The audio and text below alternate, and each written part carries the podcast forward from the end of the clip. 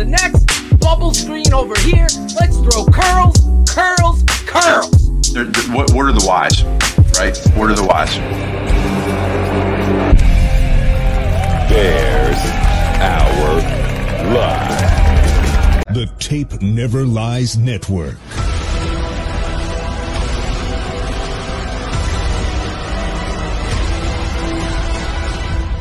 Starts now. The Tape Never Lies Network. Yeah, you look at the tape. So as a coach, your resume is the tape. Loses the football, strip sack, and Bears Hour Live. Give me some Bears Hour Live. We go on live right after Bears games with your boys draft thoughts and the smartest man alive. Yo. Bears Hour Live. Son of a bitch, you better block. Bears Hour Live. We go on live right after Bears games with your boys, draft talk, and the smartest man alive. We're up with the true analysis you expect. Raw passion for the show. Bear fans get nothing less. Locked in with real emotion and passion for every play. Coach Phil delivering that range. Fit in with facts like shit.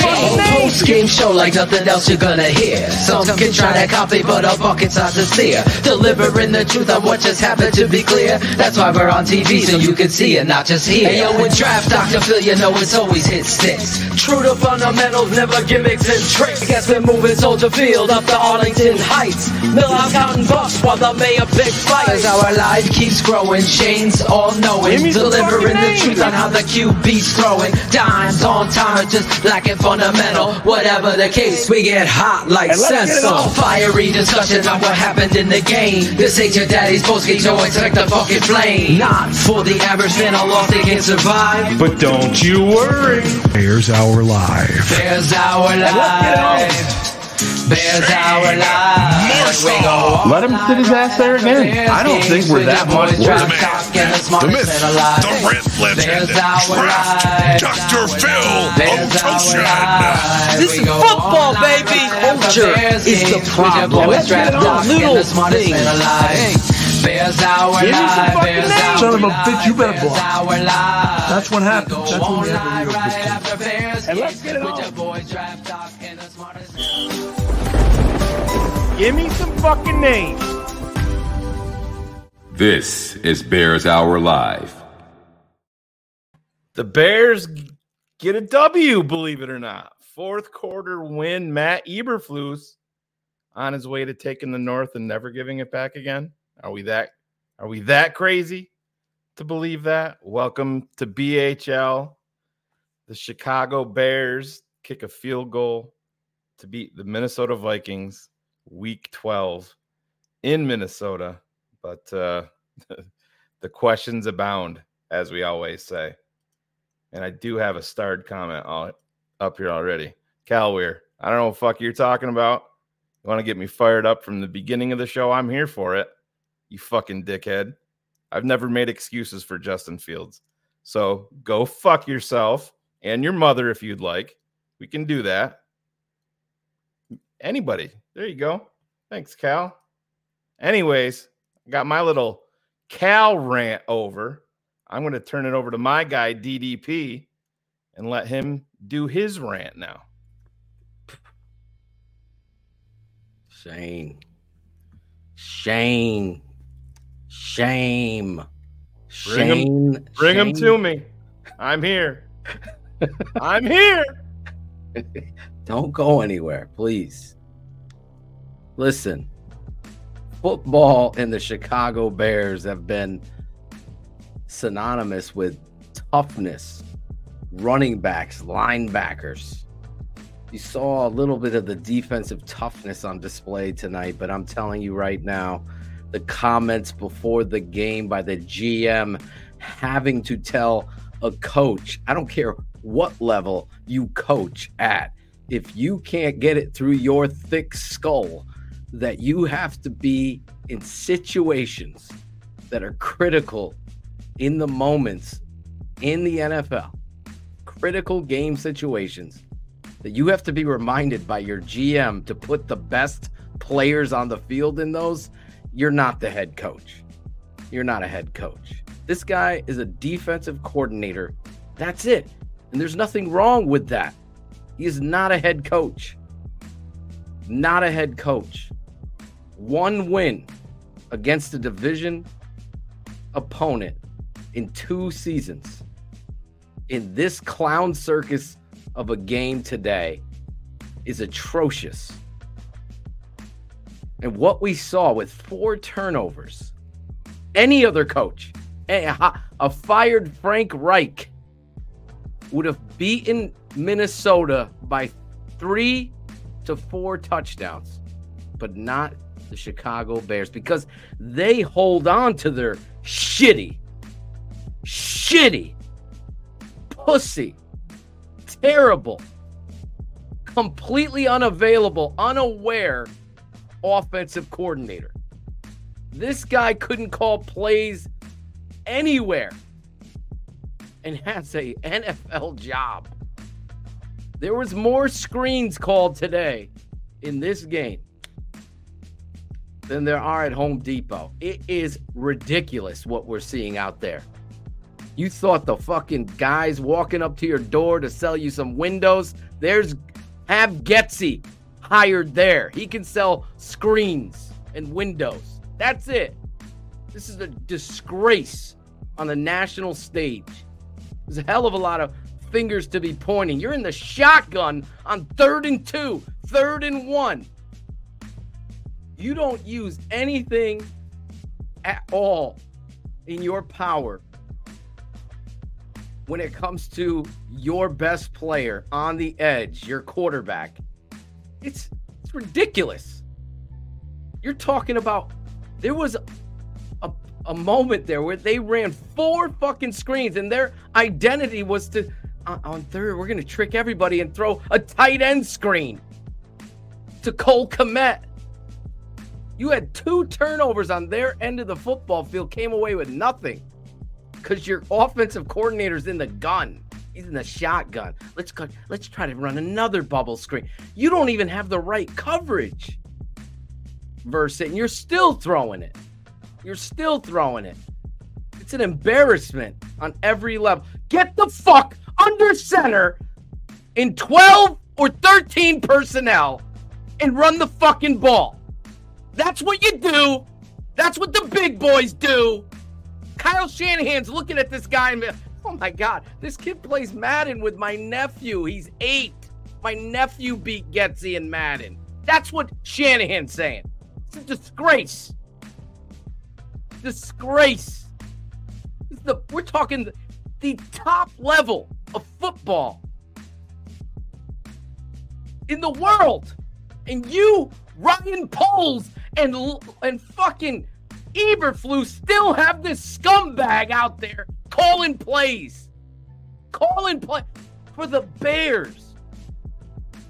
He can't call plays for me in 3rd and 4th grade football. He could. This guy's the worst. This is the worst coach football team in the NFL. It's not even close. I'm telling you right now. We've told you time and time again, there's so much talent out there on this football team. You see the defense. You see what happens when you blitz and you play a little bit of man and you challenge somebody. You see what happens. Nope. Not with the Bear. Next week, they'll be back off in cover 2. Let's just sit here. And that's the story. There's zero consistency. Forget all of this shit. There's no identity. There's nothing they hang their hat on when they come out off the bus. And it should easily be Justin Fields under center, 2 tight ends, a running back behind him. I don't give a fuck. Obviously, you all know, I think it's Foreman, but obviously he's out tonight. So they go with the bigger back, which is smart.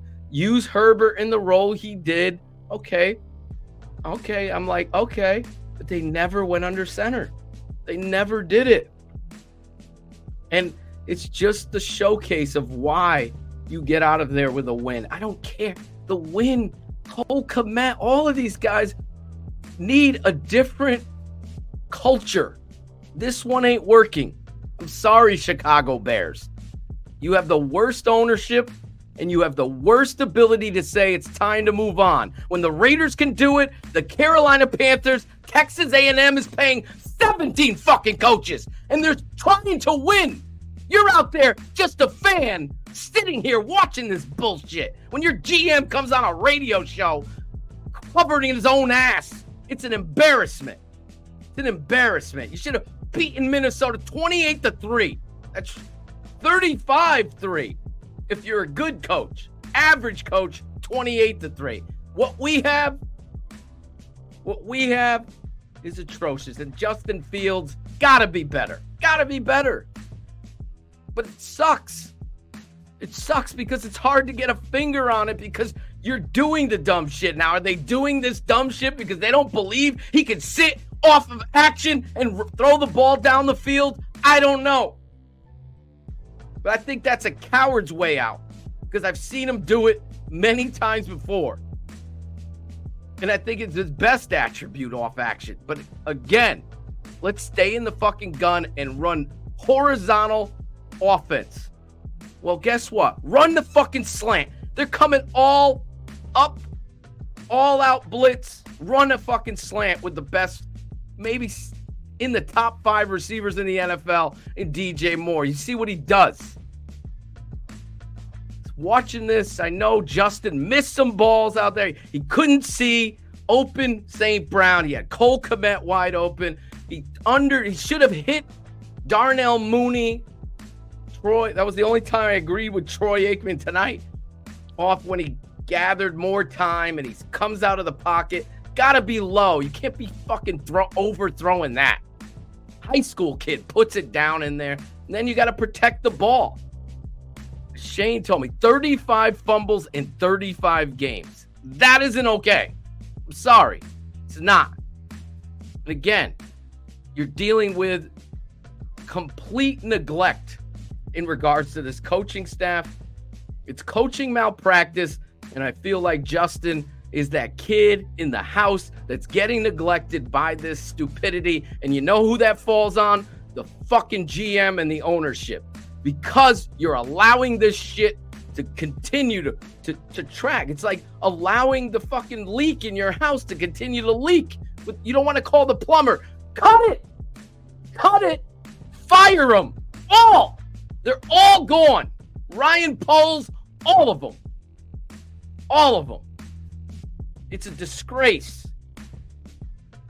That's my rant, Shane. I don't even know how far I could go. How many analogies can I have with this shit show they call the Chicago Bears here?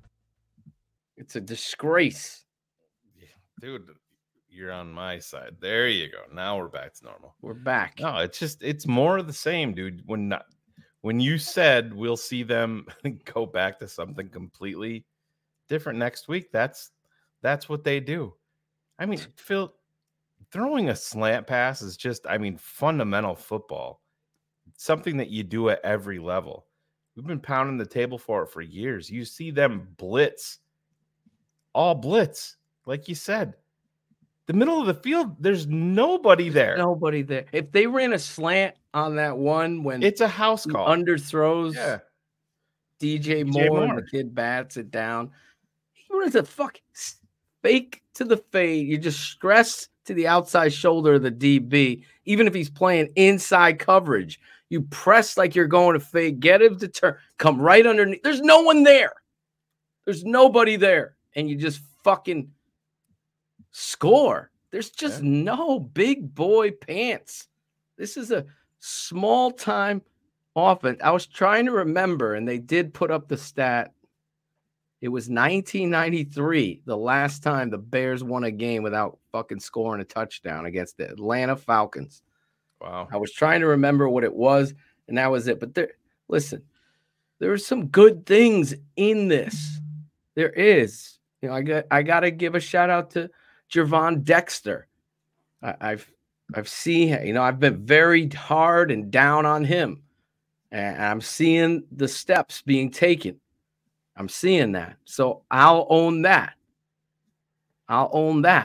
But I'm not seeing it from the offensive center position, which you've ignored. You continue to have this shit problem. Cole Kmet continues to get tackled by fucking 175-pound DBs. Like, get low. Get low and use your body. At one point, I know Shane was joking, but Roschon Johnson fucking comes over and helps him get the first down. That's who you have to be, Cole. Cole is football illiterate. He just doesn't have the acumen. Like, get in the way. This is when you're going to block. This is when you don't block. This is where you got to be. It's constant with the guy. And listen, he's not even a fucking problem to me. It's the offensive coordinator and the head coach are the two clown circuses here. There's no identity. There's none. No, and you've been pounding that table since jump. Really, this goes back to pre-Eberflus with Matt Nagy. How long Matt Nagy was here, you had no identity, and if you did find it, you went right away from it the next week, and that's who the Bears are. And it's, I think the best point that you made tonight, Phil, was Justin just kind of dealt with what the game plan was tonight. But then again, man, you can't fumble those. You cannot have two fumbles in crunch time. You just can't. Just can't happen. And I don't care if you're a Justin Fields lover or a hater. That is going to go into this whole process of what they're going to do moving forward. And it can come right down to making little plays. He can't miss. Fumble. He missed. Can't miss Darnell Mooney. Darnell, that little rollout. He missed. Cole Kmet was open, and he's holding the ball. Then St. Brown is open, and you can't see it. Take off the fucking visor, then see it. The thing that gets me, Phil, is I think you're right. We talked about this with our patrons at halftime. It seems to me like Matt Eberflus, Luke Getsy, and if Ryan Poles isn't saying or doing anything about it, it just seems like they don't trust the kid. The quarterback. Yeah, that's what I'm saying. That's why I put that in my rants. Like, I don't know if that's their problem, but I don't see that. Like, if you're in two tight ends or even three and you max protect and run these same boot concepts and power ski, you're in the shotgun. So it's a little of both for me. It's stupidity. Like, I'm sorry, Justin is better under center. It's a fact. Like, the numbers even say it. The film shows it to me, and I know the numbers say it.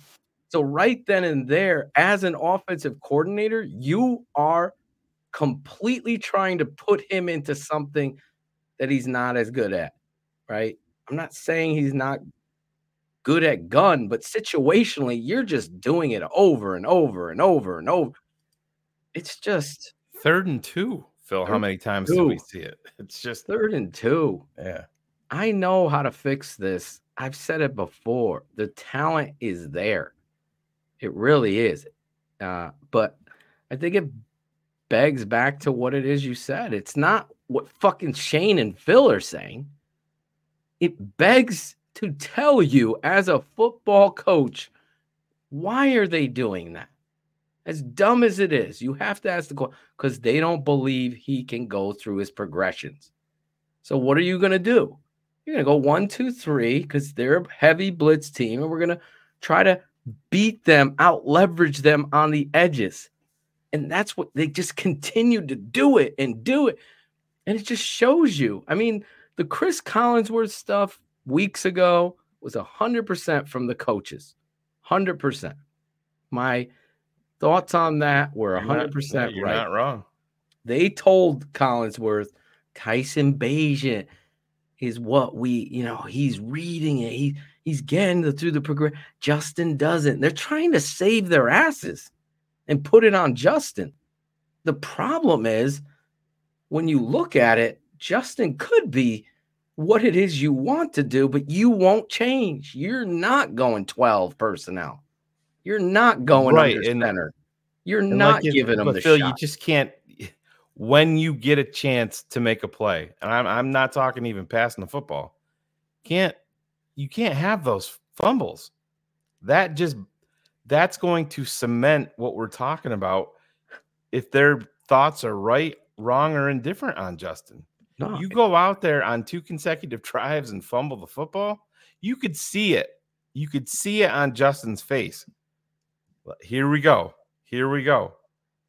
It's just, bro, you're not wrong. Anybody saying anything different is just a fucking fanboy clown. You cannot fumble that ball there as the quarterback. And you just can't. 35 fumbles in 35 games, Dion. Think about that. I mean, that you can't hide from that. That's not good. You have to hold on to the football. And these were two running fumbles where you're costing the momentum of the play or the game. The play before that, when he's holding the ball so long, he has St. Brown. I know they ended up showing it, but I saw it right away. He didn't even look that way. And he just, again, it's a hard situation because the blame falls more heavy on the coaching staff. And I put a hell of a lot more blame on Ryan Poles than maybe Shane and others do, because you are the GM now. You 3 weeks ago should have said, this OC is gone. He's gone. He's a detriment. Instead, you're like defending him. And there isn't a person in the world that can defend Luke Getsy. There isn't. He should not be on this fucking team. He should be fired tomorrow. I agree. He is the worst situational play caller. There's nothing that sets up anything else.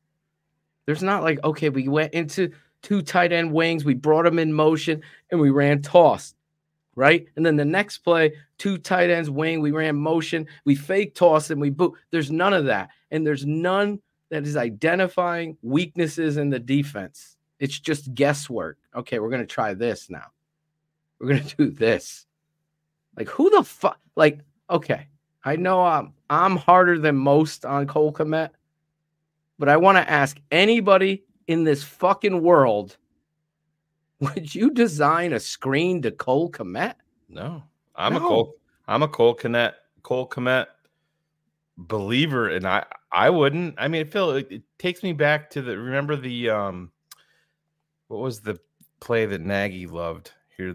His first year, the shovel pass to Trey Burton, but then they did it to Adam Shaheen a couple times. You know, a sloth that had no moves. Was the kid Shaheen. Yeah, they did it to Shaheen several times. They thought they were going to get the big man going, but that was play number one tonight. I know, play number one. That was in your scripted 15. They're identifying. Cole Kmet is like that old diesel truck. It takes a little while to lumber to get going. He ain't twitchy. He is not twitchy. Like, you want to get a tight end that's twitchy a little bit. Gronkowski, twitchy. Oh, he's a big watch how fucking twitchy he was for his time. Cole Kmet? No. It's not even using your personnel right. It's just not.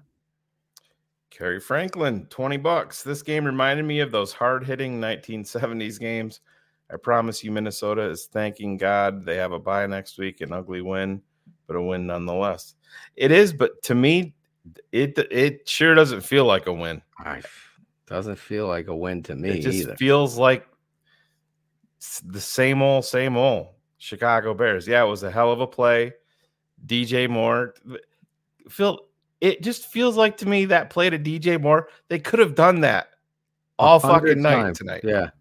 And it's just, you identify the guy, you run routes to get him open. It's no different than what Tom Brady begged and pleaded and got with Wes Welker, Julian Edelman.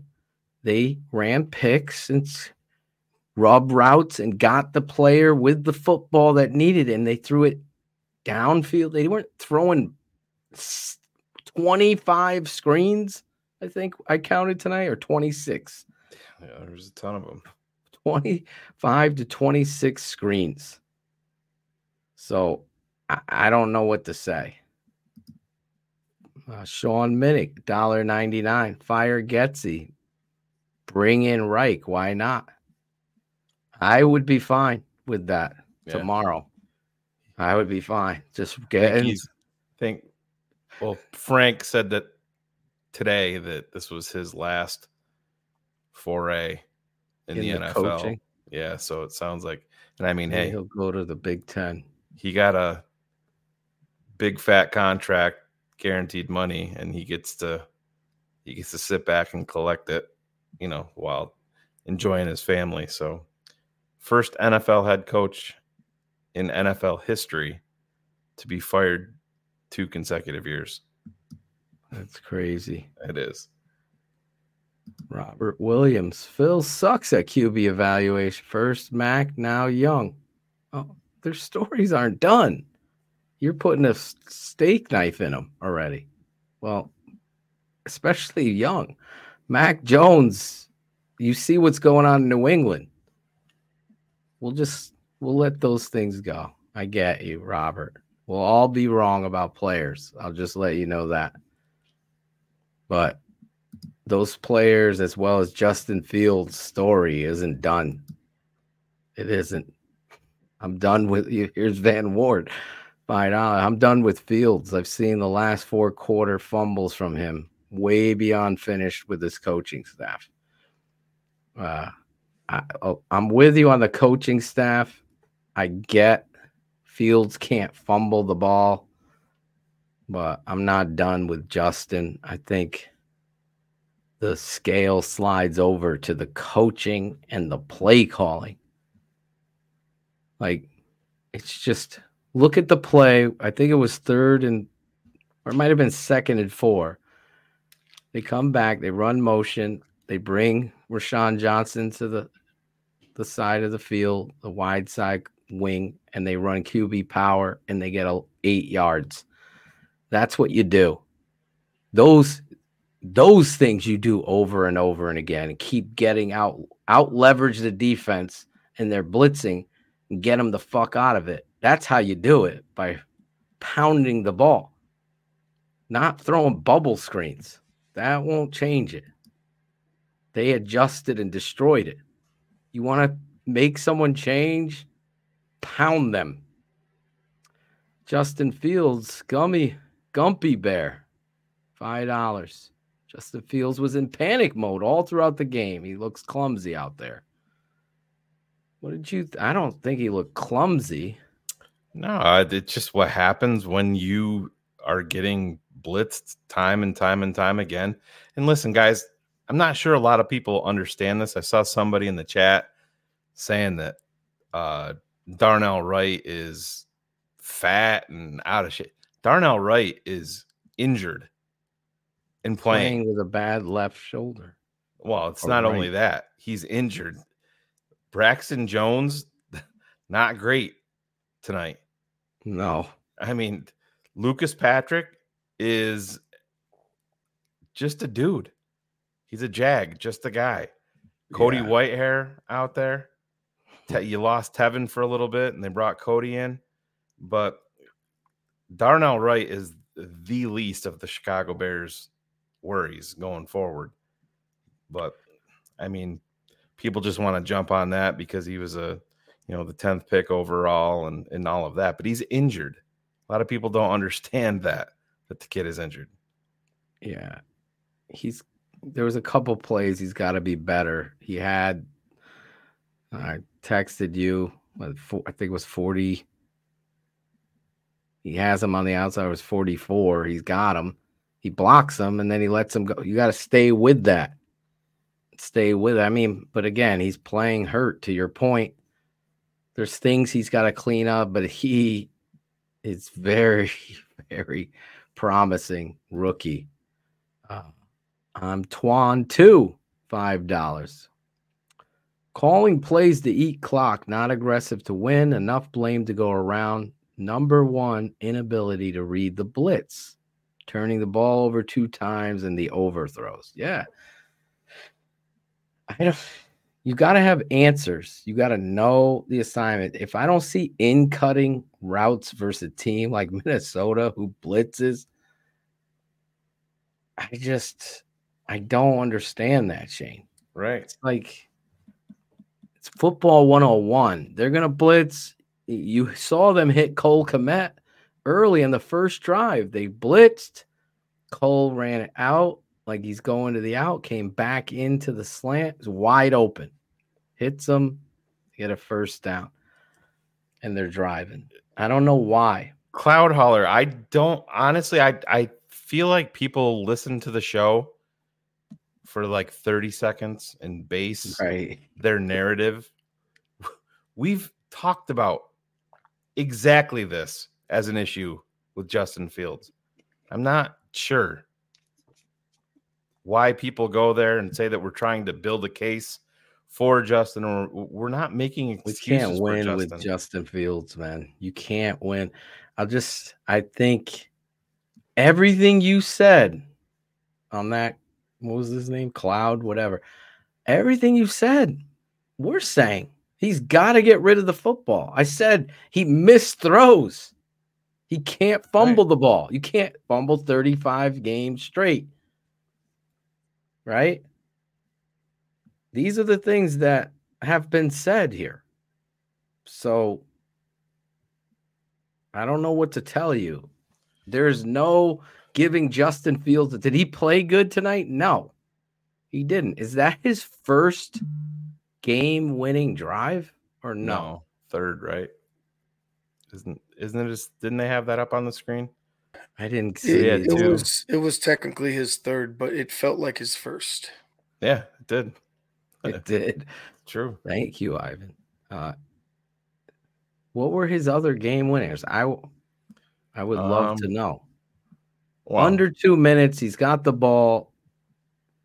I've not seen him go down the field. There's only 6 other games for us to think about. Let's think about them. What were they? Because they blew out the Texans. Mm-hmm. They blew out New England. Yep. They blew out Washington. So tonight would be one. Then you got... Was the 49ers game the one he... Did he... The Texans 49ers, was the Texans game close? I can't remember. I just remember Demo taking the first play. Didn't he house call the Texans being? I can't. We'll have to look into this. That was the Roquan interception, where he intercepted it off of Davis. Oh, off of yeah. So I don't know if Justin went downfield prior to, but the only thing I remember was Roquan's interception. I remember throwing that ball to EQ. Splitting the safeties on a post, but I don't remember. Right. Which, whatever it is. Well, today he did what he hadn't done, or I haven't seen him do. And a lot of people were criticizing him. He drove them down there and won the game. They finally, under Coach Eberflus, beat a divisional opponent. We're all sitting here looking at me, it doesn't feel like a win. It probably is the worst win I can ever remember. Well, think about it. Let's be honest. And I know there's probably people out here going crazy. The defense did what the defense had to do tonight. They made plays, but everybody was going crazy for the Dobbs story. And it is a cool story. I get it. He's bounced around the league. But this is exactly why he's bounced around the league. He's a hard worker. He can come in and learn your offense. He's going to be great in your locker room. But he's not going to go out there and win you games consistently. This is who Dobbs is. Threw 4 picks. Could have thrown how many tonight? 6? Well, Jalen Johnson drops a pick 6. Right. I mean, if you want to get paid, like you said at halftime, on the patron show, You got to make that fuck up. It's the difference between winning and losing. It could have cost you the game tonight. But you see what I'm saying? The defense played well, but you're not gonna go out of your. I'm not gonna go out of my way to praise the defense when it's against the Josh Dobbs led Minnesota Vikings. If it was Kirk Cousins tonight and they did that, yeah, I would be a little more willing to heap a lot of praise onto them. But it's just, I mean, DJ Moore went over 1,000 yards tonight. Does anybody even know that? You know what I mean? Right. That's a big deal if you're Chicago Bears wide receiver. But, you know, nobody's talking about that. I didn't know that until you told me that. See that? He had over 100 yards receiving tonight. What a fucking player, man. Amazing. He's such a great player. And that's a shame. It's a shame. It's seriously a shame that we can't get more of it. It's not incorporated into the game plan. Yeah, it's like DJ, an afterthought. DJ didn't. It's not. Somebody put in there an Achilles injury. He tweaked his ankle. He was walking around by himself. He did a post-game interview. He's. It's nothing major. He's not doing a post-game interview if it's a major injury. Well, I hope Getsy does look in the mirror, and Coach Eberflus, because they make a lot of excuses. I don't know what to tell you. Bears, Dan Kelly, 16, Panthers 13. Me, that was a bad win. Eberflus, hold my beer. Lipstick on a pig win for sure. This team is so scared of winning. Yeah, we're going to hear all the positives from Coach Eberflus. Why does anyone talk about Xavier Legette? I have no idea who that is. Oh, you don't know? Yeah, he's excellent. But this is a Bears post game show. This isn't a show on the NFL draft. Why would we talk about the draft now? We have plenty of time to talk about Legette later. Why? We talk about him now. Geez, I'm not diminishing their effort. Are we going to pretend like Josh Dobbs is a legitimate guy at quarterback? No, you're removing the most important piece from your offense with Josh Dobbs. It's not.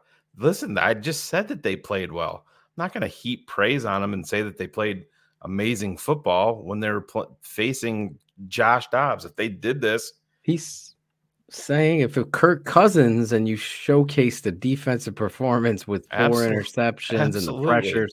Listen, it passed the eyeball test, Keys. But the reality is let's play this game. Let's play this game. No, but you did this before. You said this is who they've beaten. Right. Where would Josh Dobbs rank on this? Let's do the list. Here we go. You have Trey Lance. Who, by the way, Davis Mills before Mac Jones / Bailey Zappi, mm-hmm. Sam Howell, Josh Dobbs, and who's the one that I believe I'm forgetting one. It's easy to forget. Absolutely.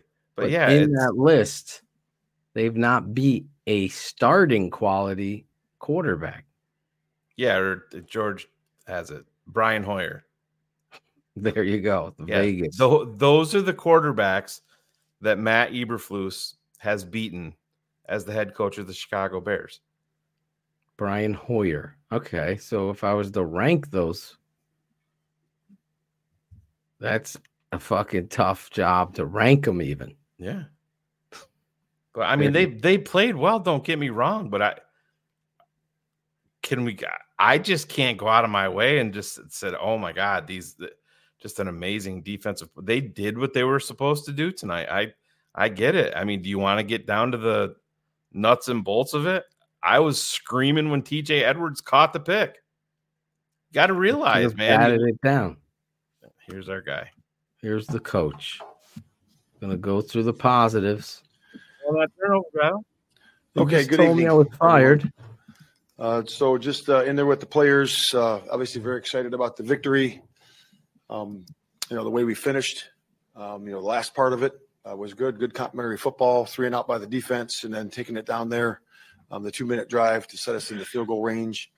And then kneeling, and then making them use their timeouts, and then kicking it. He's trying to justify what he did. And we utilized that defense. We've used it a bunch of different times. That last play defense that you have, where you're back all the way like that. And do you, coach? You guys did a good job executing that as well. So wow, starting off the game, that's I thought we started off strong. Defense to install. In terms of drives, moving the ball down the field, just didn't capitalize. You obviously missed that long field goal there, but it was I think it was 9 minutes, and Justin started 8 for 8, I believe. Which is really good, and then obviously the takeaways by the defense. For real, we had a punt on the first series, and then we intercepted the next two. And I won my first game, guys. Make a joke about it. Working really hard. Won the first game in the division. There's our guy, Brett Mailey, coming through, and Carolina, Bryce Young. So I thought the first half, ended well there. Just I thought too many penalties put us behind the stick sometimes with some opportunities. During that time, obviously the Kyler Gordon, the penalty that we had at midfield and just backing us up. I should have ran on the field, stalling out on some penalties on offense on that one. So that was yelled at the ref with the fucking helmet in my hand and showed him. The second half came out. I thought the defense came out ready to play. Equipment malfunction. You're throwing flags for helmets right after that, and then another flag by them was it's good execution by them. We got to do a little bit better job on a couple instances there in our execution on defense. But overall, I thought the defense played stout all day, and it was good. Most proud of the guys, the way they finished, the way we worked on finishing, as a result from last week. I think it was really good for the guys to see that and going into the bye week. And going into the bye week pretty healthy, which is good. We'll get the guys that we off the whole week. We'll go into the bye week without an OC. We'll bring them back in. Hire a new Monday. OC. And we'll do a light walkthrough there and get them checked up and checked in. I'll be coaching at Toledo. With that, open up to questions. This guy skipped over. He's a defensive coordinator. That's it. It was coach. You need that, in that moment you need it. We only really needed 15, 18 yards to make it nice. Coach, are you disappointed with the 4 turnovers? Obviously when you get that big chunk there, kind of with no touchdowns on the evening. DJ runs a beautiful one cut. He's a great route runner, coach. The way he played today, the way he took a lot of those short passes, taking screen 8-9 yards at a time. And are you moving to the Arena League next year? He's a heck of an athlete and a better teammate. What the fuck are we doing here? Go for it on 4th and 10 at the midline Minneapolis circle. Yep. And then not go for it on 4th and 3 at their 7. Yeah, it's where you are in the game, right? So at the 4th and 10 from the 38, we were outside our kick line there. So you're just ultra aggressive there because you feel good how your defense is playing. If you don't get it, where the ball sits for them. I don't know why you're. So we felt good there. And then obviously down there, that's points. Coach fighting and, you want to capitalize on points. And as the game went on, obviously the points were at a premium there. You knew it was going to be a guy that's been known to get hurt and, on special teams. Field goal meant something. Toby, in this game, talking about Jenkins.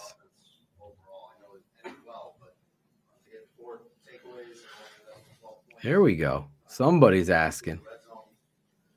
Are you going to fire Getsy because he sucks? On those, right? And that's how about that? Straight up. When you get those takeaways.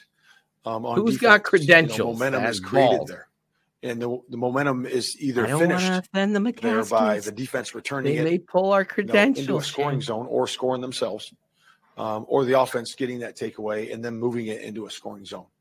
And we have to do a better job of that. We have to capitalize on those, coach. And that's going to be a big part of our success going forward. Do you understand? Your offensive coordinator is terrible. It's good, and I've been part of some good ones, 30 plus a few times, and it's defense creates momentum in a lot of different ways, and they do it through third down stops, they do it through big hits, and they do it through taking the ball away, and that's what I always preach to the guys, and they did all three things. Physical tonight. What was the math on the final after the throw to DJ? What was kind of the conversations upstairs with Richard about? Damn, I would. Love it if he did. Yeah, first you talk about what hash. This guy that's the big part of it. And then, they had two. you know, so they're going to burn the two, you know, and then you figure out what the time is after that. And, you know, you do your kneeling, you know, rather than run the ball, you know, you want to kneel it because it's a safer play. No reason to. And then waiting for him to we knew they have 10 seconds kick on second down. So it was a good operation. Like Trestman did in Minnesota. No. Just his practice, what he's been doing in practice. And he's, you know, obviously having Foreman out certainly played a big part of that. Oh, the guy you sit on the bench the first four games? You know, and that's always an opportunity that guy has when a guy goes down and another guy steps up. Fucking bullshitter. And I thought he did a nice job. I thought he did a really good job of, like, you know, working in the open space. You know, couldn't figure out who your personnel is. You had to have the GM help you out on that a lot. Kind of football person are you? And you certainly saw that early in the game. You might want to put your best players on the field in critical situations. You know, seeing that and then making some big chunk yards there, and I think that's a really good way to do it because when you got a quarterback that can run like that, you know, then you can, you know, obviously you can dent the defense pretty good there on those.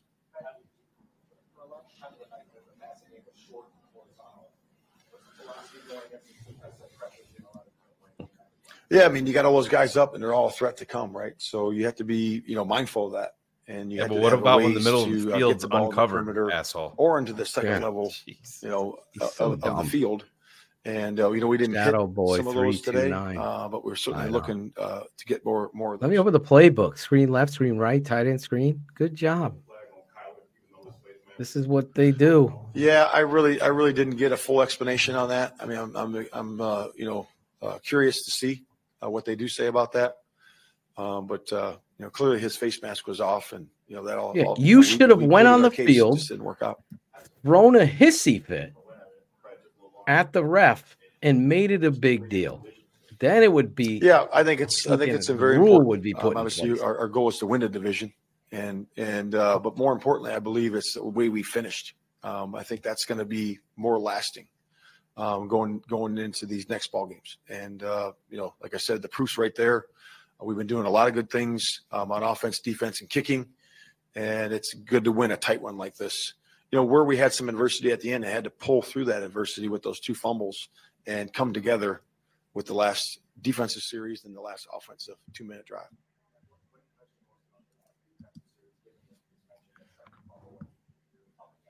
Yeah, I mean, they're, you know what they're going to do, right? It was run, right? And then they threw the ball to the perimeter, and TJ made a great play. I mean, that was just an outstanding play by him. He's played well all year, but man, he played good tonight too. He makes a lot of impactful plays. That one stop on the fourth down stop, I believe it was, or third down stop. It was third, on their sideline. That was a really good play too. So he just continues to play his tail off. Thanks, Coach. How's your offensive coordinator? Yeah, how overwhelmed is he? That was really good. And you know, the execution. Is he up late at night watching Madden, playing Madden? Look, we needed. That's a nice play. Got to add that one to the chalkboard. Oh, this is a good play. Let me add this.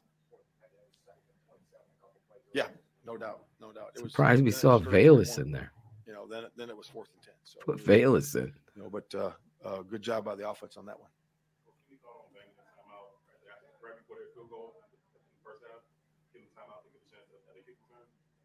No, I didn't have a thought on that. Now with Justin having the two fumbles, and obviously he's had these challenges and struggles in the fourth quarter, what does it mean for the team and for him just to see him make that play?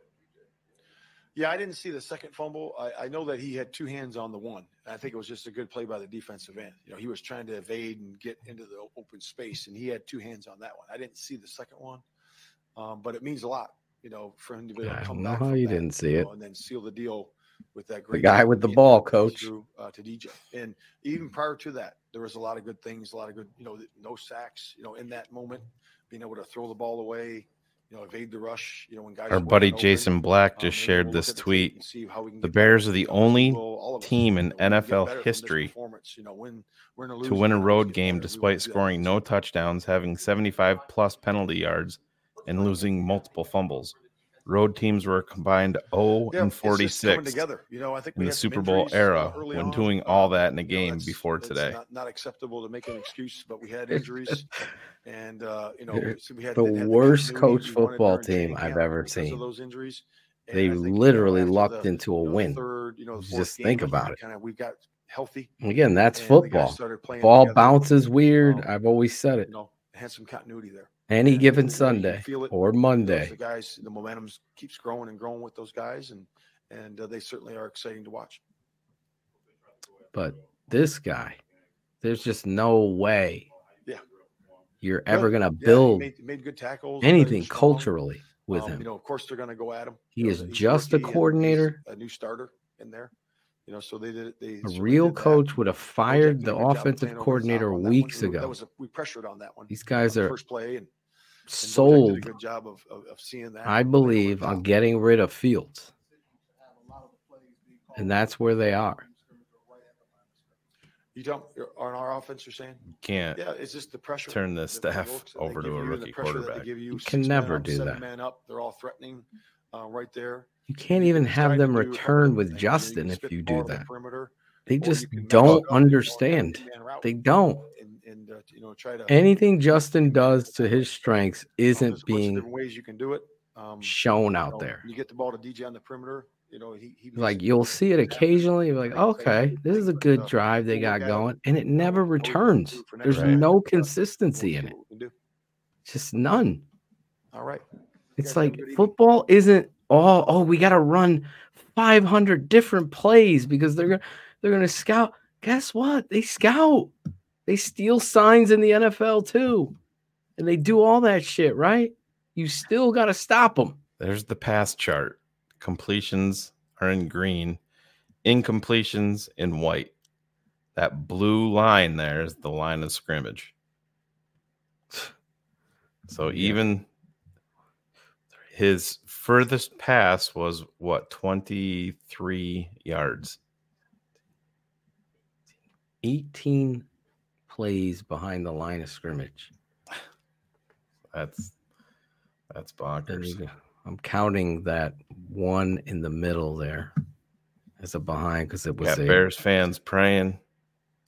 It's crazy. That looked pretty good. Calling plays to eat clock, not aggressive to win, enough blame to go around. Oh, we ran this, right? We did this one. Yeah, sorry. I'm Twan too. Thank you. Chris R. $1.90. Did Fields have a concussion after that non-call? Well, I saw it as Sheldon Day was here and 44 hits him in the side of the head and drilled him to the ground. Yeah, it was a violent hit. I thought he did have a concussion. I thought he was going to go out. He grimaced, and I was surprised they didn't even bring him into the tent. I was certain that they were going to have that happen. So, good question, Chris R. Thank you. Yeah, just real quick, Keys, they were, but the point is, I get it. If you have a team that's going to be blitzing you, you want to get rid of the ball quickly. But everything, was it Dan Durkin sent out like the best tweet tonight saying, does Luke Getsy realize that the sideline is not the end zone? Right. Everything, absolutely everything. On that, when they blitzed everybody that time, there was nobody in the middle of the field, and yet they still threw the screen to the outside. Make an adjustment. Slant pass. A simple slant pass, and that's a house call. Here's Justin. Sorry, Keys guy. You got to trust the professionals here. I'm telling you. And, first off, running that isn't the key to getting out of the blitz. It's crazy because, Roschon, I think he fumbled a player too before I fumbled on the first one, so I'm telling him, ball security is the most important thing right now. Then 2 plays later, I fumbled. Then the second one was like a not a good color on his head. When you're in Minnesota. Why are you wearing purple for, of all colors? Believing in maybe he's fired up wearing the color. I don't know. The ball back for that last dope hoodie, but offense did a great job executing those plays. So felt great and really just felt good of fighting through the adversity, ups and downs of the game. Guys never got too high or too low, and we fought and finished at the end. So it was good. Yeah, that's the play we run all the time in practice. We've been running that play since I can remember. But saw the deep defenders get a bunch of depth with I think it was Tyler or Mooney or somebody, but deep through in a deep corner. And then really the only player that was, you know, in the middle right there was 44 Metellus. And, you know, he had no idea where DJ was. Of course, O-line did a great job protecting. Great play call by Luke. Why would they cover the middle? You guys never threw there all night. A play that goes back for real. Training camp, you know, guys executed at a perfect level. You know, we've hit it in practice multiple times on our defense in a 2-minute situation. So, you know, just going back to those banked reps and, you know, everybody executing when we needed to. I'm just locked in. I'm not. There's no feeling. It's just, you know, just straight tunnel vision locked into that. So, yeah.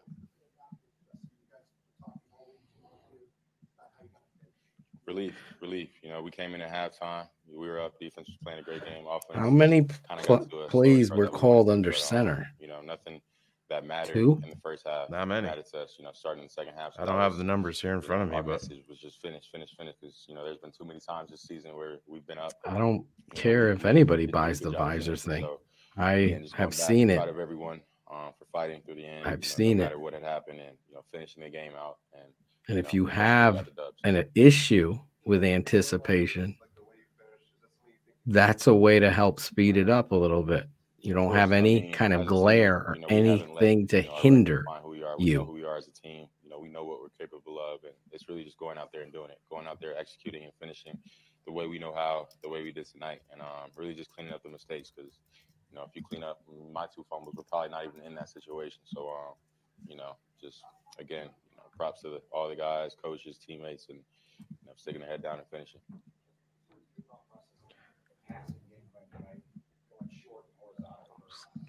Yeah, I mean, I didn't realize how far back I am on these comments. Guys up at the line of scrimmage and want to have 2 DBs out for 3 receivers. You know, you got to outflank and do that sometimes to, you know, get them out of that stuff. So, you know, that was kind of the plan going into it. But, you know, I think the receivers did a great job on the outside perimeter blocking and, you know, letting those bubs turn into 8 to 12 yard gains. And, you know, those are big plays for us. So, you know, that was a big emphasis, you know, early in the week just to get the ball out and let those guys work on the outside and get the ball out quick because, you know, they'll either have everybody at the line of scrimmage. Otis. It's Otis off fields. You know, guys handle it well. And, happy birthday, Otis, by the way. Happy birthday. Yeah. Patron numero uno. He also has a purple AVI, Shane. I don't know what's going on here. Yeah, I mean, he did a great job, one protecting. We haven't done all the super chats yet, Juan. We'll get to them. We're going to get into them, I promise. I'm just catching up on the 1,382. 13,000 comments? And, you know, he's getting better each and every week, so proud of the way he works. Can't keep up with all these fucking comments. You just see him working every day, grinding it out, and, you know, just getting others around him better, too, so. It's just really awesome to see him growing and getting better each and every week. Yeah, someone sent me I think Shane sent me the Louis Riddick. Yeah, I mean, you know, I think saying exactly what I said. Now he's a step ahead in my GM interviews to get rid of Poles. We can't dwell on that. We gotta, you know, because and, you know, I'll tell you what, you need a fucking GM that's gonna be fucking not tolerating that bullshit. What are we running? The fucking run and shoot here? It looked like June Jones's offense for real. Put it on. Pull up some June Jones. Bubble, screen. You know, anytime you can get a win in this league, run and fucking shoot. You know, it's hard to win. And, I think as a team, it just feels good, no matter who we're playing. Just feels good to win. Cloud, you're legitimately making things up. Just keep. They were designed screen passes, man. He wasn't looking 40 yards downfield to an open guy and said, "Oh, I'm just going to dump it off here." Just keep. It was snap, throw. They've been playing great these past 2 weeks, and you know, we knew. Bye, Chewy. We're gonna fucking miss you. I swear to God. Really? Just keep chipping away. I really am gonna miss Chewy. Like I said, I mean, if I don't fumble, I need this Chewbacca sound effect with that guy. Probably hears it from his wife. Defense played a hell of a game tonight, and definitely. Out of Chewy. What would you like, Chewy? Yay! We won! We're back, baby. All out and, you know, Cole, what the fuck are we watching here? Chewy wants smoke blown up his ass, Phil. He's one of those guys. Go to watch another show for that shit. If I was a reporter, a beat reporter in this presser, I would 100% ask him about his color selection tonight. Yeah, where is Pat Finley? Tell him. Osio swine tasting. I'm just taking it day by day. I'm not. Fuck Chewy. Chewy the fuck out of here. You know, I don't really know how to answer that question, but yeah, I mean, I'm just taking it day by day, just trying to get better each and every day, learn from my mistakes, fans, bro. And really just be the best I can be for this. Smash the like button. Just gonna take one day at a time. One game. Do that. If you hate Chewy, like that, smash the like button. Yeah, don't really have any interim goals, and we're just gonna focus on the task. Joe wants 3 more bad wins. So, like I said, just taking it day by day. You're gonna get a win this week because we got the bye. That's a win. I mean, yeah, I really just wanted to. Then you might get a loss right after because of how this team prepares. So that I have their back. Oh, you will get a loss. Take it as you take it as it comes. Come back and you know, at least give us a chance at the end. John Hine never masturbates. John Hine's in our chat, bro. But yeah, defense 3. Do I like JJ? At the end of the day, I like JJ. I just don't think he's worth a big contract. Before that, like I said before, don't think he's that. That's all you have is. I forgot what the score was, but I agree that we needed a field goal, and you know, it's like $12-13 million corner. It was over with. So at the present moment, and you know, like I said, guys did a great job executing at the end of the game when you know we needed to execute. So got better from last week, learned from last week, and finish the game. Dan, you can't take the amount of people in the fan base that support Justin Fields. Dude is awful, he says. I don't know. It's hard to. This isn't competence. There's coaching negligence. It's coaching malpractice on display every week. There, to Ivan's point, we'll be on a bye. There'll be two weeks now to prepare, this week coming up and the game week to prepare, and we won't see anything in regards to what they should be doing for Justin Fields. Guarantee.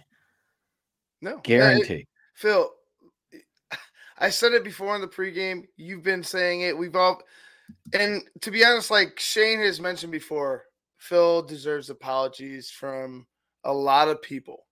And especially, I remember it was an episode where I was like, me and Trent were like, hey man, like maybe give him a chance. But you saw something on the horizon that was there that we couldn't see. And it's the truth. Like right now, the guy has nothing. He's literally drowning in every interview, in every post game. There's no answer for it. Even in a 12-10 win, I mentioned it before in the win against Carolina. It feels like we made no progress. Like there's no win involved, even though we did win the game. It's a sad point where we're at. I'm rooting for progression with Justin Fields. I'm rooting for progression with the defense for the young guys. I like how Montez Sweat has came on. He's made an impact. Oh yeah. But what has been the ultimate decision? Like what has been the ultimate connection? Like what has brought it all together and then broken it all apart? Coaching. At the end of games, at the beginning of games, at the end of halves, at the beginning of halves, when there's big time important drives, these guys decide to either take the ball out of their playmakers' hands and do something like special, like they're like if their play calling is something significant, or they go ahead and decide to kick field goals. You can't have that shit. Before I get into Steve's comment, I want to just piggyback off of you. I said it at the halftime show on Sunday. I just fucking, not going to lie, I just fucking sat my ass down and watch football from fucking morning till night. And I'm watching these teams and I'm like, Chicago Bears have so much talent. What is holding them back? Coaching. It's that simple. You will see them do the absolute same bullshit when they come back after the bye. And that's the travesty here, because it's unfortunate in football that the quarterback becomes a byproduct, even in this fantasy football world of wins and losses and how many win. It's how they perform. How is this guy taking the next step? Even that is so difficult to tell with this staff. It's almost like Justin can't be here either, because you've wasted so much time fucking yourself over with Ernie Accorsi, Bill Polian, the Good Old Boys Network, finding shitty coaches. That's why I say get Ryan Poles the fuck out. Get them all out. Get a new GM with a new coach and a new direction. If that coach decides I want Justin Fields here, then great. But I'm never going to give a quarterback. I don't give a fuck if you had 60 offensive coordinators. Get out there and play the game of football and throw the ball and be yourself. Getsy can't fucking find it. He doesn't know it. He's a terrible coach. And it starts with the head coach. He doesn't know it. He's just specialized as a coordinator, as a defensive. He's not a leader of men. There's no culture here to write home about. All of that shit is just Adam John's bullshit, is what I call it. It's just fluff in a fucking story, because I hear the utter opposite. I heard it with Nagy. I'm hearing it again with the Bears. And I appreciate your kind words, Ivan, about, one talent I have is football, and especially when I look at the coaches in the eye. I have been an adamant supporter of Mike Tomlin for years, Jim Harbaugh. You see what it is and what it takes to be a head coach. I'm sorry, but the Chicago Bears do need somebody with a big personality that's setting the fucking tone and has respect in the locker room. Eberflus ain't it. Luke Getsy isn't it. And the Bears need to find that it. And the guy across the field would be one of the guys, Flores. He can't be a George McCaskey. I'm scared of him. And some of the rumor, that shit, get the fuck out of the room. Get him going. He has no say. It's got to be Kevin Warren. He is on the list of my coaches. Obviously, Harbaugh at the top. Flores is in there, and we could go on and on forever with that. But I know we got to get into all these super. Goodbye, Chewy. We'll miss you. Pack your shit. The coaches being terrible is fully established. Repeating that is redundant at this point. Well, sorry, Steve. We have to. Fields is absolutely, undoubtedly, 100% not the guy, he says. He can't read the throw. He can barely read the run. I don't agree. You're muted, Shane. Yeah, no, I agree with what you're saying. People have this thing out there that say that Justin Fields can't read a defense. I don't think it's that at all.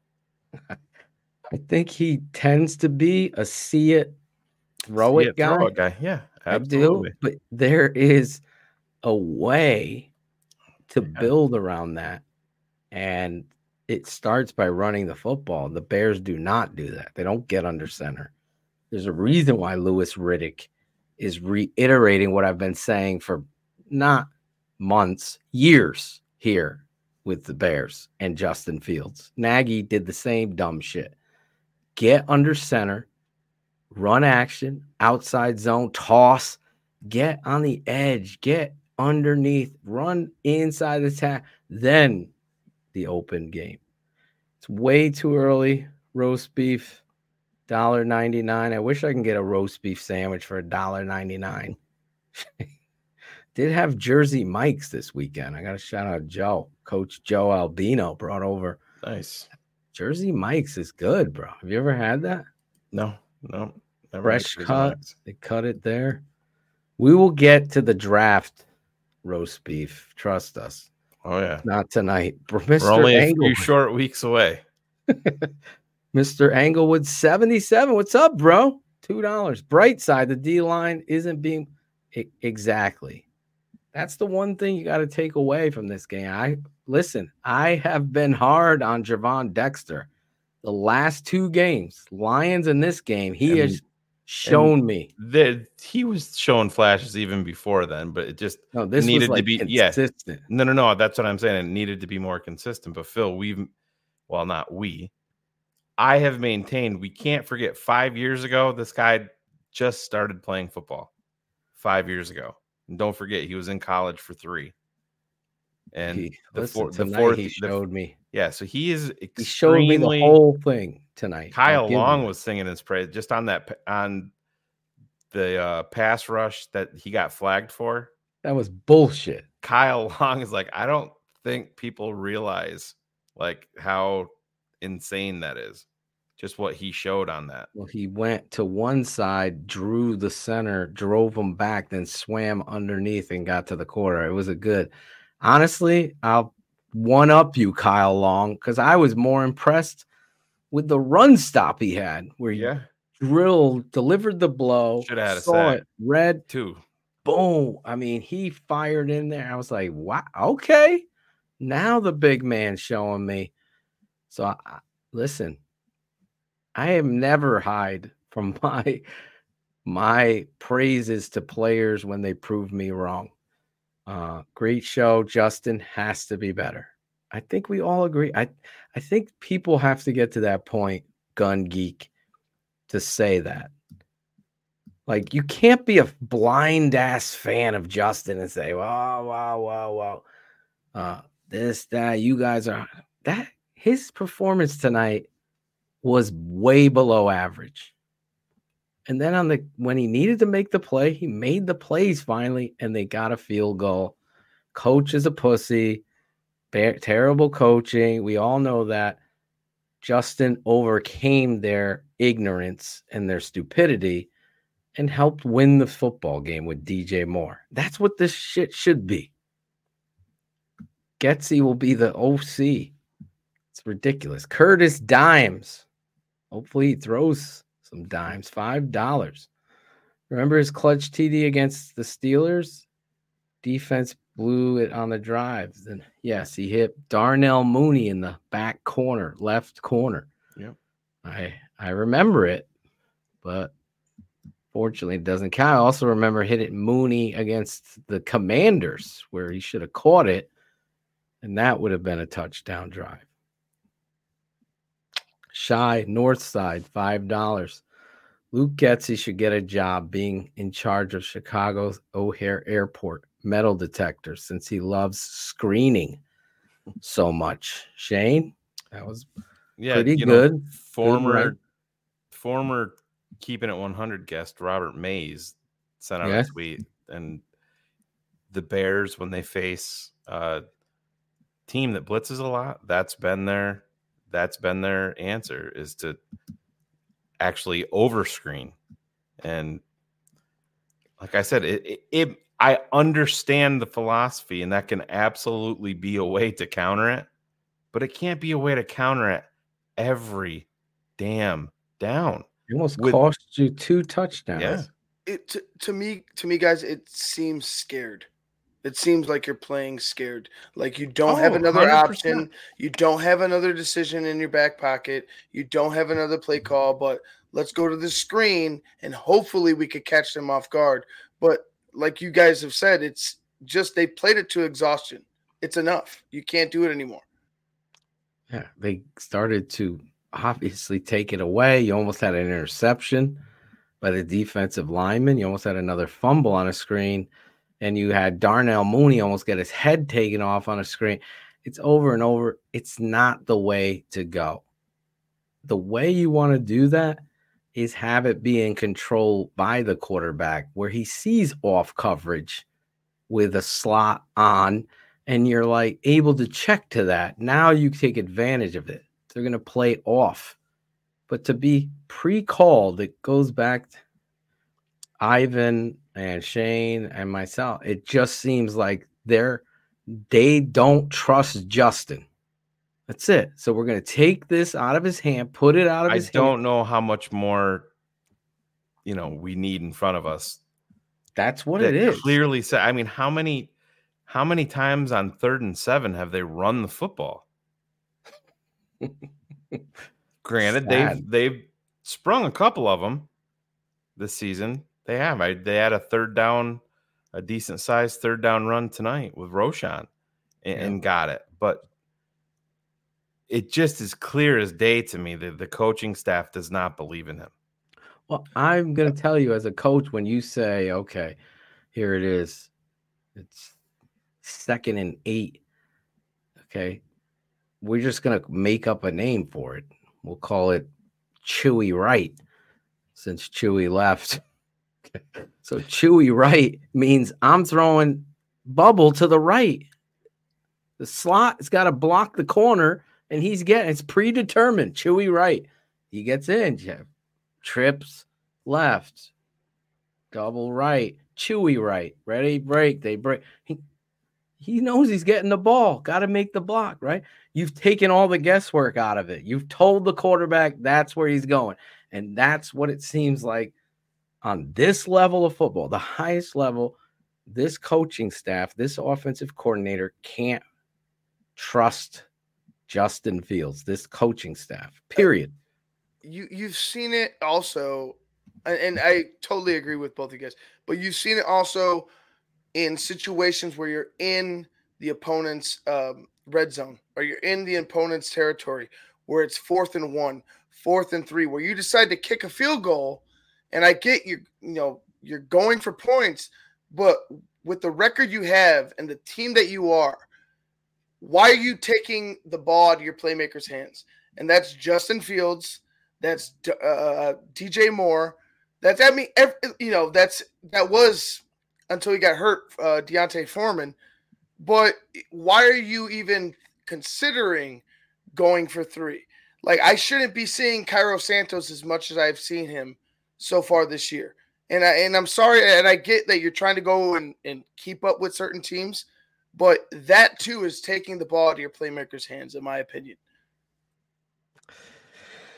Yeah, I can't argue with it. No, I mean, we saw them pay Montez Sweat $98 million and then remove him from the football game on 3rd downs. And it happened in one series tonight again. Yeah, it did. Phil, speak as a coach. If your best defensive player, a guy that's going to be considered a pillar piece or is a pillar piece that you've paid, asks how on a money down, what's your response? Hell fucking no. I need you in there. Yeah. We need you, big fella. Right. Like, I'm yelling at coaches. Like, why the fuck isn't he in? Get him in there. This statement of polls is just a showcase of why both have to go, in my opinion. Him and coach. Did you see him in the box tonight? Yeah, like calling for tempo. Yeah. And that's another thing. That's what these guys want to do. 4 turnovers, Shane. Yeah. And you're not going tempo. You're not hustling with Fields. 4 interceptions, and you scored 3 points. 3 points. Off of them. 3. Pretty impressive. And you're going to sit there wanting – Chewy wants us to be happy. I don't know why Minnesota – I still saw them blitz. They just didn't run the all-out blitz, and they didn't blitz on that. The play before, they didn't blitz. On the play he escaped out, they blitzed, and he hit DJ Moore across the middle. So I don't know. I'll have to look at it again. Obviously, we will. Shy Jules, $4.99. They're not firing them, guys. They're not firing them in season. Just got to... If they should fire, they should fire him. Oh, I totally agree. They should. They're not going to. I wish they would show balls and fire the OC tomorrow. He deserves to be fired. I agree. No excuse. Do you think Shane? And I understand where you're coming from, where you don't see where they'd fire him in season. But if they were to get up double digits again within these next few games and lay an egg, what's the point of keeping them at that point? Like, because to me, 2 is fucking enough. And we can't even count. Like, I mean, we're not even counting the 2. I think probably that Phillips gave up last season. Yeah. So it's like almost 4, in my opinion. I think probably what their thought process would be. I'm not saying this is mine. I'm trying to look at it through their lens. Mm-hmm. Is if you've launched Eberflus, then you're saying to the unit on your team that's playing the best ball, the defensive side, all right, Allen Williams is gone. He's history. Now we're going to remove the head coach slash defensive coordinator for these, handful of games that are left. Right. And then I think that's probably what they're thinking is. Is it right? I don't think so. But I think that's probably what they're thinking is. What is the reason to keep them? To me, there is none. There's no reason to keep them at all here. But I'm just wistful thinking. Yeah, like, Matt Eberflus. Listen, Matt Eberflus is a defensive coordinator. End of story. That's what he is. He's not a head coach. He's not a head coach. Yeah, and that's fine. Jay Grizz, 1999. Thank you, Jay Grizz. Can we just win a Super Bowl by building an elite D? Say fuck the O and whoever the QB is, and find us a Trent Dilfer. We've lived that life. Who is competent enough to win a Super Bowl in today's landscape? Is that at all possible in today's NFL? I don't think so, man. It's a QB-driven league. It's a pass. They make all the rules for passing, so you got to have some quarterback to help you out. Those days are done because there's so many rules to hinder the defense, let alone the piss poor officiating, Jay Grizz. You have to deal with that too. Like, you ain't getting the benefit of the doubt, so it's hard to hang your hat. You got to have a little bit more than just a guy like Trent Dilfer. And I think Justin Fields has a lot to build on. Quinn Bozick, $4.99. Puss Floose and Screensy. The Milk Chunk brothers need some sense stomped into them tonight. A hollow win with a hollow shoe salesman as a coach, as coaches. Quinn, I'm right with you, man. I'm right there with you. Here's I'm Twan 2, part 2 for $2. You think number 11 signs elsewhere, 35 targets? I do. I think he's frustrated here. I love him. Yeah. I love Darnell Mooney too, but Phil, just remove frustration. Are you willing to pay him $15 to $17 million a year? No, can't do it. Cannot do it, man. Let's just say right now, the updated draft, you're still with your own pick with 4 wins. You're still at number 4. So you're at number 1 with our pick. Yeah, with our pick with 4 wins, we're at number 1 and number 4. I thought we were at 5. No, number 4. I'll take it. But listen, this is what I have when I step back in free agency, see the cap numbers, see the receivers out there. Then I can measure, okay, this is where the investment. I think it's too early for me to put where he would be paid. I want to revisit that closer to the end of the year. You have to understand, though, because this plays into it. He's a 5th-round draft pick. He hasn't made legit life-changing money yet, and he knows that. And he's also had a major injury, so he's going to want a lot of money. He wants life-altering money. It's going to be in that $15 to $17 million range that he's going to be asking for. And the Bears are not paying him that. They're just not. He's a great blocker.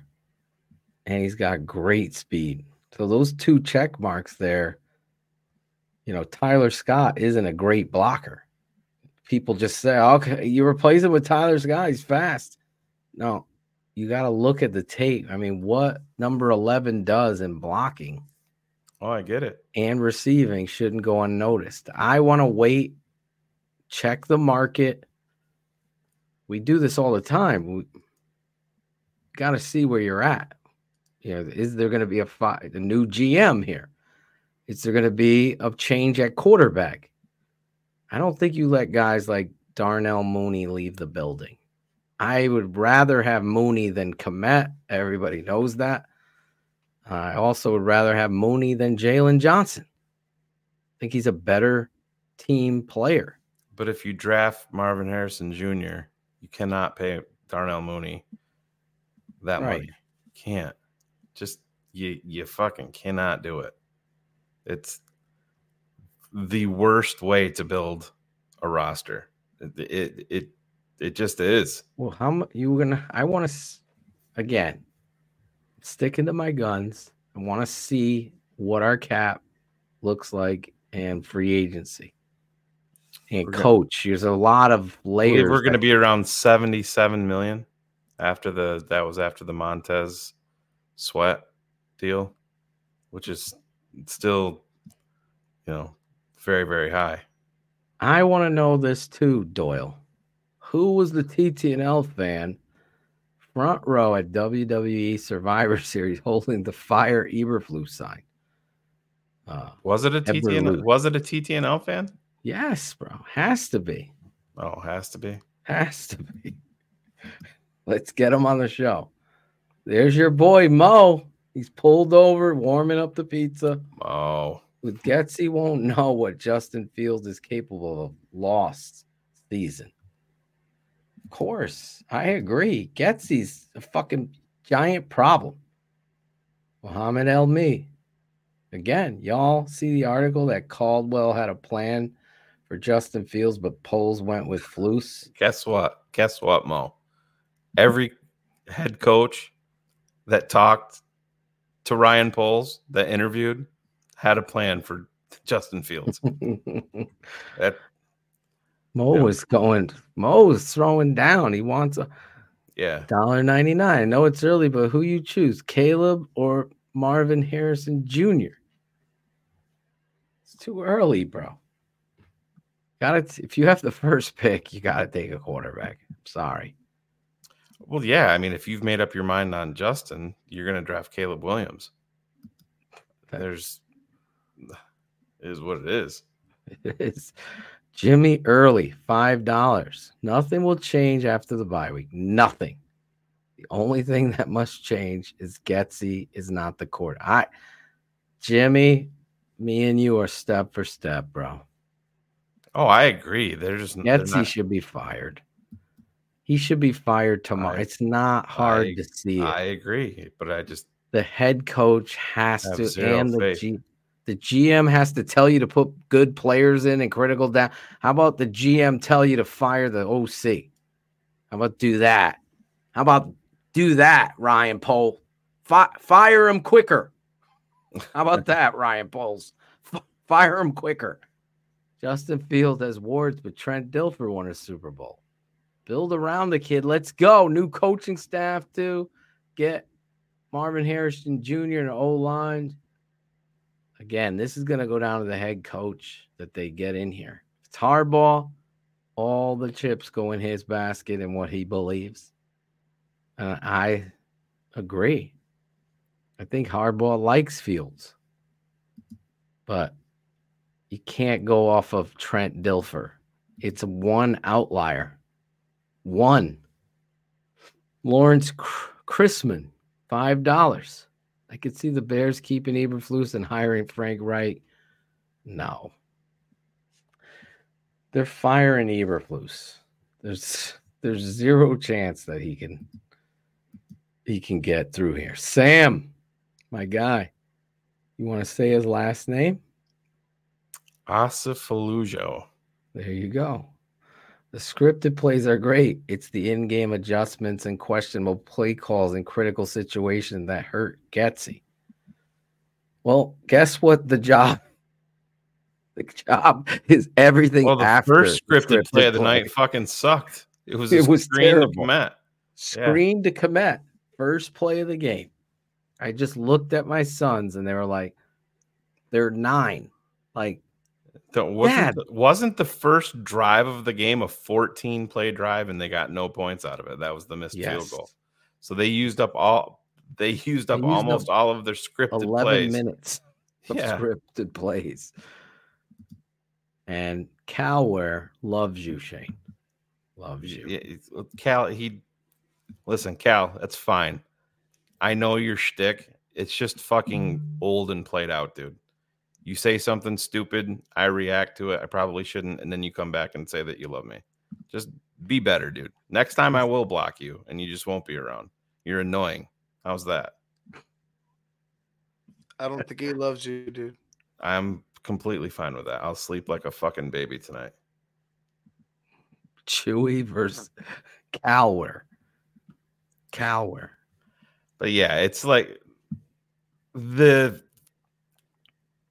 just like everything, and everything's like melting down in the chat over to Caleb Williams is a pussy, he's a prima donna, and we have so much time to show you guys why that's not true, but everybody's gonna have their opinion. That's fine. I get it. But we're not there yet. Sure, we're not there yet. Obviously, you have a lot more games, a lot more things to go through. We still have how many more left of these? They're 4-8 now? 4-8. So yeah, 5 games. Right. We got 5 left. Imagine all of the shit that we're going to see. Imagine just how annoyed. Like, seriously. I know TTNL is like a fucking therapy session for some guys, including myself. I'll be the first one. But what did you feel watching this game tonight? Like, legitimately. Actually, this is part of it. Like, Dan brought this up. That's exactly what I wanted. You're 3-8. If I'm the head coach, I say you bring every fucking one of those out and try to make a play on a kickoff. That's what I do. That would be, if he didn't do it, then I would put his ass back on the bench. That's what you do when you're 3-8. But I had almost no emotion for this game because I know how it played. The Bears can come out and dominate a game, and it's very rare. It's like, and I know you're not a basketball fan. I was like watching the Bulls last night. The Bulls come out early and they go up big. And I was saying to him, I'm like, Riley, you know this isn't going to last, right? And he's like, no, I know. You just become numb to it. You know it's going to happen. And then they blow the lead, and then they end up getting their teeth kicked in. The Bears are much the same. When it's a 6-3 game or a 9-3 game, every single Bears fan on earth knew that Minnesota was going to go down and score a touchdown and go up 10-9. Everybody did. Honestly, it's who they are. I'll say this. I felt all those things, but for the first time in my lifetime, watching this game felt like a chore. Yeah. It's like, oh, here we go. Oh, my God. I felt like a fucking old, angry grandpa. I'd rather be with my family than watching this game. You know what I mean? That's exactly. It was like a chore. Oh, and I get it, man. That was the reality. I've never felt that. There was always like this excitement. What's going to happen? This coaching staff is so negligent. It's so annoying. It's just awful. Now, I want to address this because this isn't how – I don't care how many times you fail. We can't – we've done it so many times. It's not worth it. Well, that's how you fucking continue to stay a loser. You have to make the changes in order to have an opportunity at winning and creating a winning culture. You can't just sit, well, we've done it so many times. It's that it goes back to like, oh, Ohio State quarterbacks aren't good in the NFL. Well, don't draft Penn State running backs. You don't scout a school and you don't sit there and say it doesn't work because we've tried it to make changes before. Maybe the changes that they've made had the wrong people doing it. If you're paying attention, I'll just reiterate this for you. The Chicago Bears are the charter franchise of the NFL. George Halas was the reason there is an NFL. He won more championships than anybody else did. And they're overlooked because they're not Super Bowls. Okay? So historically, the Bears get overlooked, but they were a winning power, right? Then Mike Ditka made him into a fucking household name beyond anything, and they've lived off that identity for too long, right? So instead of being brought up in a family full of football and love the game, what did the McCaskeys do? They sit on their ass, collect a check, and are fucking sitting off rich bitch boys, right? Those are rich fucking frat bitch boys going out on their boat. Oh, I'm driving a Toyota Celica, though, but I'm really collecting and giving it to whatever it is. You didn't learn football. So you would hire all these outside firms, and this guy comes in instead of knowing who you are. So for the first time in a long time, sum this up quick. Kevin Warren has a large Rolodex, and you have to have belief that he's going to go into that Rolodex and know these are shoe salesmen here. Even the GM isn't the right fit. And I got to make the fucking changes, and I got to tell George, you're just a fan. Sit your fucking white-haired ass down, wear an ugly Christmas sweater, and watch how I fucking do this. That's what's got to happen. All the hope has to go there. Because it ain't going to be fixed. Hold on. Let's call up Ernie. Let's call up Bill Polian. I'm just a fan. I'm not a football. Exactly. Let's call somebody else. He doesn't know. He's afraid of people that do know. So the Jim Harbaugh scares him. That's the right hire. That's the right. Anybody True. That scares George, Sign right? Get him in the fucking building. Because I'll tell you right now, he was afraid of Flores. There's rumors about this guy. I can see it right now. And Phil, the guy is the nicest fucking dude. Like, he is. But you can't look past this. You can't continue to pick the same fucking guy because he reminds you of yourself or some bullshit like that. At a certain point, you got to get somebody that shakes up things and that right. really that is the opposite of everything that you've been trying to do that has failed. They tried to go back to Lovey Ball with the cover two. Exactly. Yes. They did it three times. Shane. Right, I know. Let's think about it. They hired Tressman and forced that defensive philosophy. Rod Marinelli bounced, if you remember. So they got Mel Tucker.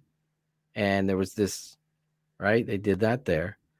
Then they tried to come back to it again here. He also tried to rehire Rod Marinelli to run it again. It's what they felt comfortable with. Well, you don't know shit. Just don't know shit. Get rid of it. Just like get rid of that asshole in the chat. See ya. Anyway, the Chicago Bears got to do. Listen, we're just asking you to see what everybody in the world sees. Everybody in the world sees it. Who's the savior now? It's Jim Harbaugh. Who does Jim Harbaugh hate? George McCaskey. Why? Because George puts football secondary. That's the wart. Now George has to take a step back, or the McCaskies, not just George. The McCaskies put it secondary because they own. It's like winning that fucking. I've dreamt of scratch-off ticket win for life. You imagine you're born a McCaskey. You've won for life. Generations of kids are living off this fucking. You could be two wins, still getting paid. Still fans showing up there cheering on the Bears. Lawrence, we said that same thing. Gotta make the plays. Gotta make the plays. You have to make up your mind on the fifth-year option the very beginning of May 2024. So it's not 2 years. You have a few months, and that number is going to go up to north of 25 million. So it's not 2 years. Yes. Shane pointed this out. Well, Warren didn't say that. Albert Breer said he has heard that. Okay. He wants to. Thank you. He wants to be. That. Yeah, he wants to be more involved. Well, he should. That's the president. You're damn right. That's. I don't care if they had 27 head coaches. We know a fraud when there's a fraud. So you got to move on from it, because that's how you get to a point where you don't have to hire a head coach for a while. But yeah, just because you've been through head coaches doesn't mean that. And I understand everybody's hearing all of the blowback that David Tepper's getting. But that the difference there is he superseded what everybody on his coaching staff and front office wanted. He wanted Bryce Young. He closed the door on his head coach, on his quarterback's coach when they went to Tuscaloosa. He went in and met with Nick Saban and closed the door on those other guys. That's the difference. And you're in year one with a quarterback. That's bad. First of all, you weren't calling for them to. You were willing, and you could understand the Bears giving Eberflus another season. You know what I mean? So I know we're going long here, but let me. Yeah, go ahead. No, go ahead. You had something? Let's finish. I just want to wrap up here because I'm tired. Oh, I hear you. So are you. But this is how presidents that don't know what they're doing. So this is what the Carolina Panthers did last offseason. This is everything that they traded and who they got back. This is in multiple different deals. They traded a 2023 first, number 9 overall to the Bears. That was Darnell Wright. A 2023 second, number 61 overall to the Bears. That was Tyreek Stevenson. A 2024 first, a 2025 second, wide receiver DJ Moore, running back Christian McCaffrey, a 2023 third rounder, number 93 overall, traded it to Pittsburgh, who drafted Darnell Washington, a 2023 fourth rounder, number 132 overall to Pittsburgh, who drafted Nick Herbig, a 2024 fourth rounder that also went to Pittsburgh. They traded all of that, and this is what they got back.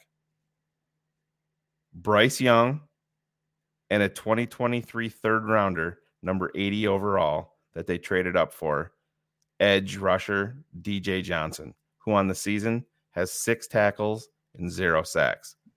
All the while, they also got a trade from the Rams for Brian Burns, and they turned down a 2024 first, a 2025 first, and a 2025 second rounder for Brian Burns. They turned that down. They traded all of that and got back 2 players. That is why you are where you are. Yep. It's sad. Yeah, but it's good for us. We'll take it. But yeah, let's wrap it up there, man. We're going to wrap it up. We appreciate your super chat, your support. Smash the like button here. We had over 1,400 strong there in the beginning of the show. Still 800 of you live. Your mentality has to be smash the like button. if this is therapy for you, if this is what hands down dead level 307 is saying it is, then smash the like button. Let other people know. Listen, we're not always going to agree. We're not always going to agree. But what we all can agree on is close doesn't count. Close doesn't count. It doesn't get you shit. Trust me. The Bears aren't close to having an identity or being a winning franchise. That's why you fire this coaching staff. There's nothing to hang your hat on. And that's why. And I'm sure I'll go more into detail if you become a patron. TapeNeverLies.com. You want to know why I knew? I'll tell you there. And there'll be a lot more as football season has ended. And we're here now. So let's sign off this way so everybody can have a nice, peaceful sleep. Yes, I need that. In the Bears post-game locker room, Matt Eberflus got up and spoke to the team. To his right side was Ryan Poles, and right across from him was who? Kevin Warren. And the entire time when Matt Eberflus was speaking, Kevin Warren was nodding in agreement to everything that he was saying. Is that a good thing? Doesn't make me feel great. We'll see. This is reported.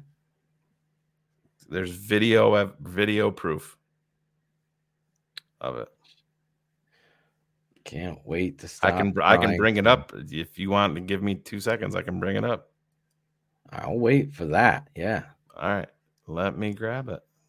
You keep talking, and I will grab it. Well, these guys should be going the other way. Maybe he's shaking his head as like, "Yep, that's another dumb shit statement that you're talking." That's the only. I just don't see any way you can. I think it's tough to win in the NFL. It really is, but I really think that you have to understand what is going on. There's nothing here that says we're getting a winning culture. Winning coaching staff. We're turning this around. You can't even figure out 3rd and 2.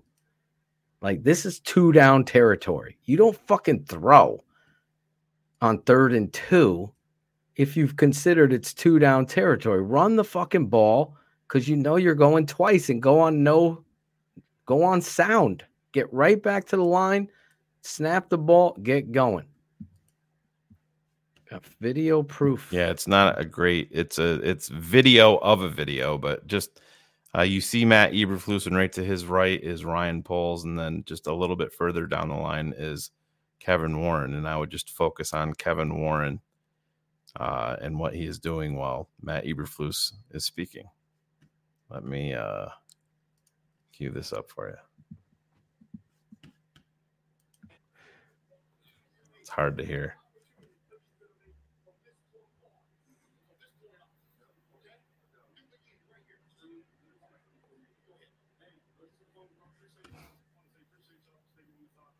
They go back to the coach, or was just that? It was just that. Oh, but okay. I don't know. I'm probably overanalyzing it. You're overanalyzing. There's nothing he could do there, but I'm kind of judging you. What if he was just like shaking his head? Like, what if in disgust? I guess like, I'm putting myself in that position. I guess if I was putting myself in that position, I'm not even next to the head. If I know that I'm launching this dude and how disgusted I would be, I'm not even standing next to the dude in front of the team. I'm going to sit. I'm going to be in there, but I'm not going to be standing next to the guy. I definitely am not going to be nodding. Standing across that way.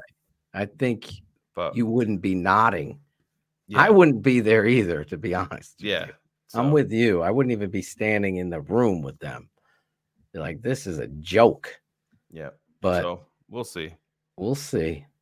And we'll have a lot of things to cover from the draft and the play. And X's with the O's will come back too now that my coaching football season's over. So a lot of things. Become a patron, thetapeneverlies.com. It's that simple. Head over there. Shout out to all you amazing fans. Listen, the Bears won. What was the final? 12-10? Yeah. 12-10. Yeah. Four field goals. Cairo Santos.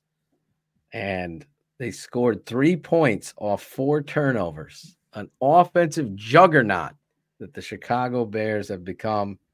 Somehow, some way, pulled it out. What is this statement? Even a broken clock is right twice a day, correct? That's how we say it. Right. They got it done. My clock says almost 1 a.m., so. I got to go to bed, too. 12:58, Shane. That's right. That's why I said almost. Listen, guys, appreciate you. Support the network. Let everybody know. We'll see you next time. Bears Hour Live, the best Bears post-game show on the planet. Thank you for watching Bears Hour Live, the best post-Bears game show on the planet, on the Tape Never Lies Network.